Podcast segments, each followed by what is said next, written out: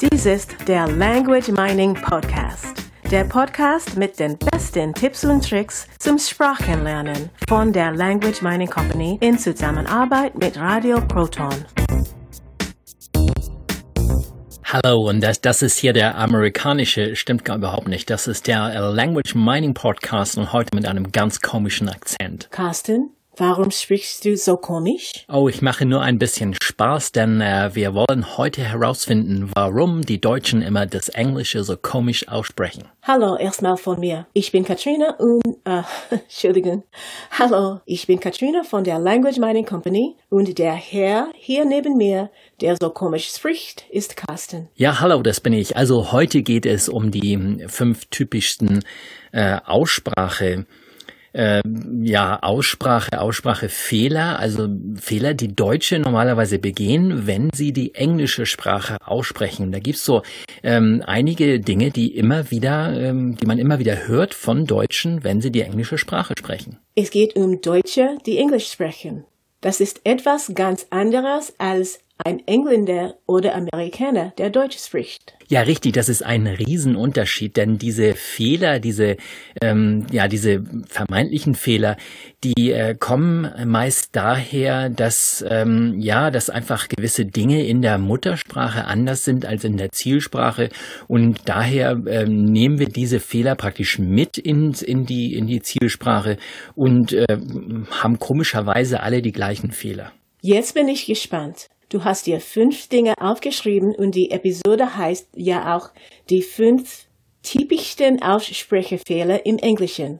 Der erste Punkt ist das TH. Ja, das TH und das ist der, der größte Knackpunkt. Dabei ist es gar nicht so schwer auszusprechen. Nein, das finde ich auch nicht. Man muss nur, äh, man, muss, man muss nur seine Zunge zwischen die Zähne legen und Luft von hinten blasen. Ja, es ist so eine Art Lispellaut, also ähnlich wie das F, nur mit der Zunge zwischen den Zähnen oder an den oberen Schneidezähnen.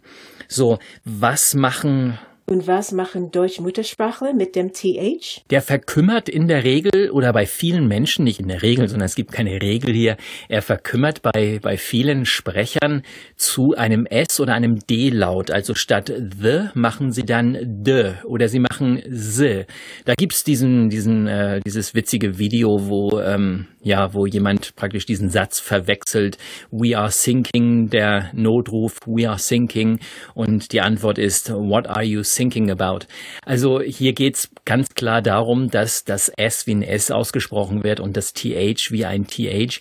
Und dafür muss die Zunge aus dem Mund und es muss ein Lispellaut werden. Und von diesen gibt's ja auch zwei. Es gibt das stimmhafte oder das stimmlose TH. Was ist der Unterschied? Ein stimmloses äh, TH ist ähm, nicht so häufig, der stimmhafte ist viel häufiger. Was ist der Unterschied? Stimmhaft heißt einfach, da kommt die Stimme dazu, das heißt, die Stimmbänder schwingen. Also ich sage und dabei schwingt, wenn man, wenn mal jemand seine, seine Finger an den, an den Hals hält, dann merkt man, dass es da was, was vibriert. Also einfach mal sagen, da kommt ein da kommt äh, die, die Stimmbänder mit dabei dabei, die schwingen mit. Wenn ich allerdings sowas sage wie ähm, Cloth oder Moth oder es gibt ganz viele Wörter, die auf TH enden, die dieses haben und das ist dann ohne die Stimmbänder. Also hier gibt es einen kleinen Unterschied. Das Gemeinsame an den beiden ist, und das kann sich sicherlich jeder vorstellen, die Zunge muss aus dem Mund, ob man will oder nicht. Sonst ist es schwer zu verstehen. Genau, spannend ist hier natürlich, warum kommt die Zunge nicht aus dem Mund? Ähm, dass das Ganze zu einem S oder zu einem äh, D dann verkümmert, ist klar, weil eben dadurch, dass die Zunge nicht weit genug rauskommt, äh, funktioniert das natürlich nicht. Dann wird der Laut nicht äh, so ähm, produziert, wie er produziert werden soll, eben von Zunge, Zähne und ähm, dem ganzen Sprachwerkzeugen.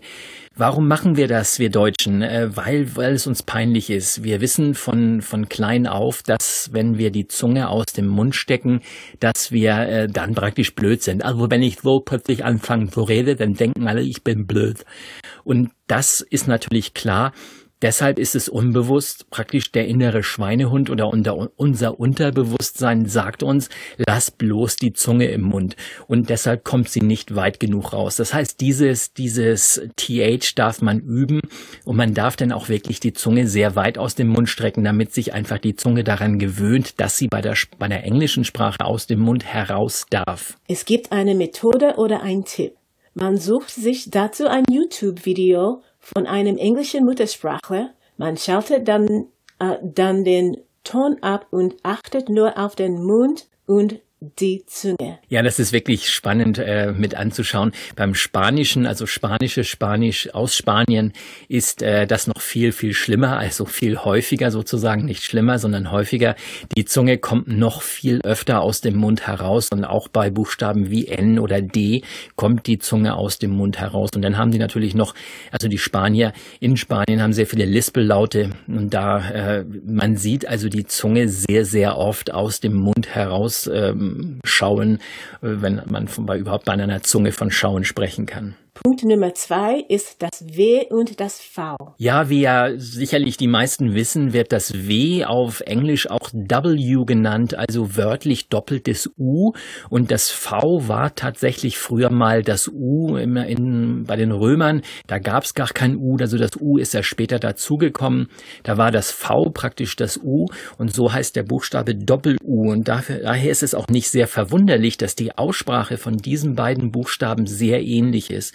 Im Deutschen haben wir ja das, äh, die Sache, dass das V äh, entweder mit F als F wie zum Beispiel in Vogel oder ähm, als V ausgesprochen wird, wie in, in ähm, ähm, jetzt fällt mir natürlich gerade kein Wort ein, ähm, ähm, Vase, Vase zum Beispiel, Vase, so ein was ist der Grund, warum es einmal mit V, einmal mit F ausgesprochen wird. Das liegt daran, dass äh, die Wörter, die aus dem Lateinischen kommen, also dass die W, die Vase, die wird W ausgesprochen und äh, der Vogel ist ganz klar ein Wort, das aus dem deutschen äh, Wortstamm, äh, also Wortschatz stammt, so rum Wortschatz stammt.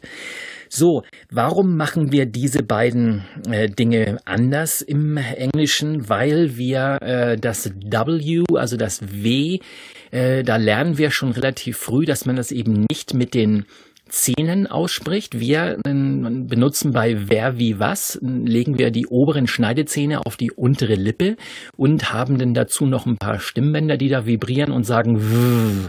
So, auf Englisch ist das ein W, wird mit den Lippen gemacht, also nicht mit den Zähnen. Die Zähne spielen da überhaupt keine Rolle. Ich sag also w, w.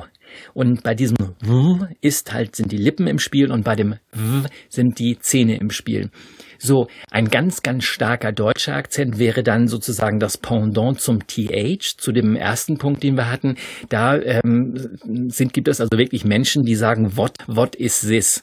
Also, wo sie einfach äh, das W aussprechen, als wäre es ein deutsches W. Wer ein bisschen fortgeschritten ist schon mit der Aussprache im Englischen, der ähm, benutzt das, das what, also what, äh, da ist ja noch das, das H, was da praktisch auch noch so ein bisschen mit ausgesprochen wird bei dem, bei dem Wort. Oder Water. Water wird also nur mit den Lippen ausgesprochen, vorne das W. So, was ist das jetzt mit dem V? Wir glauben praktisch, äh, oder das ist meine These, wir glauben, dass wir jetzt, äh, so weil wir das W anders aussprechen, müssten wir das V auch anders aussprechen. Und das ist wirklich nicht so, denn wie in äh, Vineyard oder Vinegar oder ähm, andere Wörter, die mit äh, V beginnen im Englischen, da wird das V praktisch wie ein W, wie ein deutsches W ausgesprochen. Und ähm, ja, oder wie, äh, wie das V in Vase ausgesprochen. Und das ist für uns ein bisschen schwer zu, zu verstehen. Deshalb gibt es sehr viele Menschen, die einfach diese beiden Buchstaben in einen Topf werfen.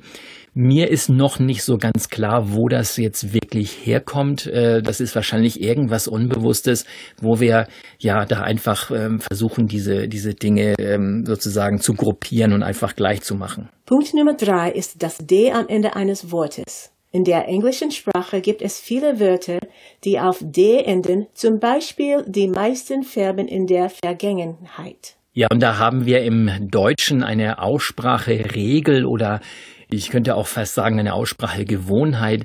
Immer wenn am Ende ein D steht, sprechen wir es wie ein T aus. Also wirklich mal darauf achten, auch Nachrichtensprecher tun das. Wir sagen also nicht Hund, sondern wir sagen Hund. Was ist der Unterschied? Das sind die Stimmbänder, oder? Richtig, es sind nur die Stimmbänder. Wir lassen also die Stimmbänder weg. Kurz bevor wir das Wort fertig ausgesprochen haben, schalten wir praktisch unsere Stimmbänder ab. Und so wird aus Hund wird Hund. So, diese Angewohnheit, die wir haben oder Regel oder wie auch immer, das, was wir im Deutschen tun, wenn ein Wort auf D endet, dann äh, übernehmen wir sozusagen diese Regel, die wir, von der wir glauben, dass sie so richtig ist, auch ins Englische. Und so sagen wir statt Hound, was also der Jagdhund wäre auf, auf Englisch, sagen wir dann Hound. Oder wir sagen ähm, I worked, äh, sagen wir worked mit einem richtigen T hinten dran. Dabei müsste es richtig heißen worked worked mit einem D. Also äh, wie, wie ihr schon merken könnt, eben, ich spreche jetzt Deutsch und jetzt zwischendurch einfach mal eine richtige Aussprache von einem englischen Wort hier so rein zu quetschen zwischen meine deutschen Wörter ist auch nicht so leicht. Das heißt, mein Gehirn tickt gerade Deutsch, spricht Deutsch aus und jetzt einfach mal ein Wort da in die Mitte ähm, da auszusprechen auf Englisch da macht mein Gehirn manchmal nicht mit. Dann wäre schon sinnvoller, gleich voll auf Englisch umzusteigen. Okay, der Punkt 4 ist das A, das wie ein E klingt. Ja, tatsächlich sind die, die Buchstaben und die Vokale ganz vorne dran sind, ähm, sind Dinge, die praktisch in einer Sprache was völlig anderes bedeuten als in der anderen. Englisch wird ja nicht immer so geschrieben, wie es, äh, nicht so ausgesprochen, wie es geschrieben wird. Also man kann an dem, an der, an dem Wort nicht mehr erkennen, wie es geschrieben wird und so wird manchmal werden auch Buchstaben zusammengefasst. Ich nehme mal das Wort ähm, äh, lesen, im, also ich lese und ich las ist auf Englisch I read and I read, nur das read und das read wird gleich geschrieben und äh, trotzdem sind es zwei Buchstaben, ist ein E und ein A drin. So, das einzige, ähm, der Buchstabe A alleine wird von uns oft als so ein Ä wahrgenommen. So sagen wir also für die Ratte, sagen wir zum Beispiel, äh, ähm, jetzt spreche ich es mal ganz, ganz deutlich mit einem deutschen Akzent aus, Rett. Ne, das stimmt natürlich überhaupt nicht, denn das T ist viel zu hart am Ende. Das R ist guttural, das heißt, es ist ein Rachenlaut. Im Englischen ist es ein R, R und kein R. Und äh, das A ist kein E, sondern oder kein Ä, sondern es ist irgendetwas in der Mitte. Es ist also nicht ein A, es ist nicht Rat, es ist auch nicht Rat, es ist so ein Rat. Also so ein Zwischending zwischen A und E. Und das hängt natürlich viel ähm, äh, davon ab, wo der Sprecher herkommt. Also ähm, ne, aus welchem, welchem Teil Englands, welchem Teil ähm, der USA oder aus anderen Ländern. Das ist für die deutsche Muttersprachler nicht so einfach. Wie kann man das üben? Am Anfang nicht zu vielen Muttersprachlern gleichzeitig zuhören, sondern sich ein äh, Role Model, also ein Vorbild suchen, jemanden suchen, von dem man glaubt, so würde ich gerne Englisch sprechen. Und dass das denn äh, diese möglichst eine Person aus dem öffentlichen Leben, dann gibt es da viele YouTube-Videos und viele Aufnahmen und so weiter. Und dann einfach üben, üben, üben, üben, immer wieder nachsprechen, nachahmen, solange bis man richtig den, äh, den Ton hat, den man da treffen möchte. Punkt Nummer 5 ist das H oder das WH am Anfang. Sind das nicht zwei ganz verschiedene Dinge? Ja, sind sie auch. Es sind eigentlich zwei verschiedene und, und doch ist es immer wieder das H, was da ähm, sozusagen der Buchstabe, der das Problem ist. Also ich nehme mal das, das, ähm, das englische Wort groß oder enorm ist huge und äh, das, man hört es schon an der Aussprache, da ist ein CH, also so ein Laut wie in Ich im Deutschen.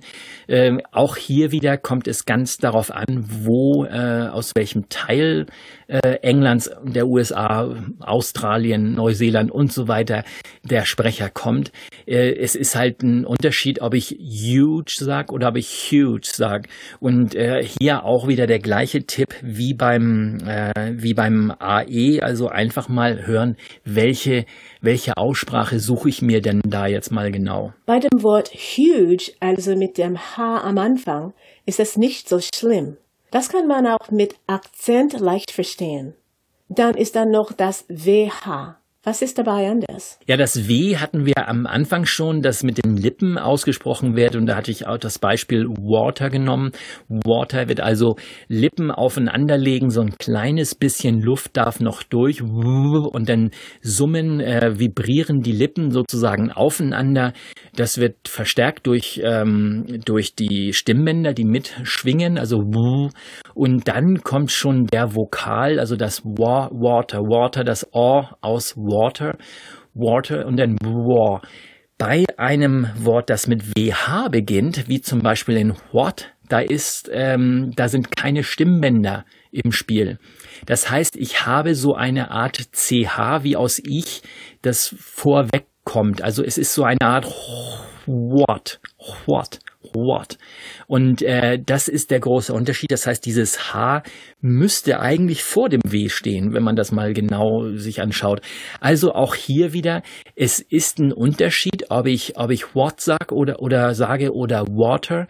Äh, das W wird anders ausgesprochen. Auch hier wieder ganz stark abhängig von der Region, wo der Sprecher herkommt nehmt euch euren, äh, euer Vorbild, also die Person, die wirklich so Englisch spricht, wie ihr es gerne sprechen möchtet, und dann ähm, schaut mal, ob das äh, für euch passt. Das waren die fünf typischen Aussprache, Aussprachefehler, wenn Deutsche oder deutsche Muttersprachler Englisch sprechen. Also das gilt sowohl für die Deutsche als auch für Österreicher und Schweizer, oder? Ja, das stimmt. Deutschsprachige, ähm, also deutsche Muttersprachler, obwohl es ist wieder ein, ein großer Unterschied, wenn diese Muttersprachler äh, ganz stark ähm, Dialekt sprechen oder einen ganz starken Akzent haben aus der Region, aus der sie kommen. So ist es oft leicht herauszuhören, ob äh, jemand aus Bayern äh, Englisch spricht oder ob der aus Hannover kommt. Also auch das hört man dann in der, in der Fremdsprache. Und das geht mit Schweizern genauso. Also Schweizer sind auch relativ leicht zu hören. Also die, dieser Schweizer Einfluss kommt dann durch. Und äh, das hören wir so, sogar als, als, ähm, ja, als Muttersprachler, dass diese Person dann eben aus der Schweiz, aus Bayern oder aus anderen Teilen Deutschlands, also jeder Teil Deutschlands hat so einen gewissen Einfluss. Hier die fünf Punkte sind einfach nur so, ja, so ganz allgemein die fünf Punkte, die mh, mm, am meisten auffallen in der, bei der Aussprache. Das war's auch schon wieder. Und das waren die fünf typische Aussprachefehler von deutschen Muttersprachlern in der englischen Sprache. Und wir hören uns nächste Woche wieder. Tschüss. Bis nächste Woche. Tschüss. Und zu vielen unserer Themen, die wir in diesem Podcast besprechen, bieten wir auch Webinare an. Also ganz gezielte Inhalte für gezielte Themen, für Lösungen, die wir Ihnen liefern, entweder als Gruppenseminar oder auch als Einzelcoaching äh, über das Internet. Wir zeigen Ihnen, was geht, wie es geht und wir zeigen Ihnen vor allen Dingen, was bei Ihnen funktioniert auf den Lerntyp zugeschnittene Webinare sozusagen. Schauen Sie mal rein unter www.languageminingcompany.com-webinare. Und wie ihr vielleicht ja schon wisst, haben wir noch weitere Podcasts, zum Beispiel diesen hier. Dies ist der Word des Tages Podcast. Erklärungen in deutscher Sprache für Merriam-Webster's Word of the Day. Das war der Language Mining Podcast. Der Podcast mit den besten Tipps und Tricks zum Sprachenlernen von der Language Mining Company in Zusammenarbeit mit Radio Proton. Weitere Informationen finden Sie unter www.languageminingcompany.com und www.radioproton.at.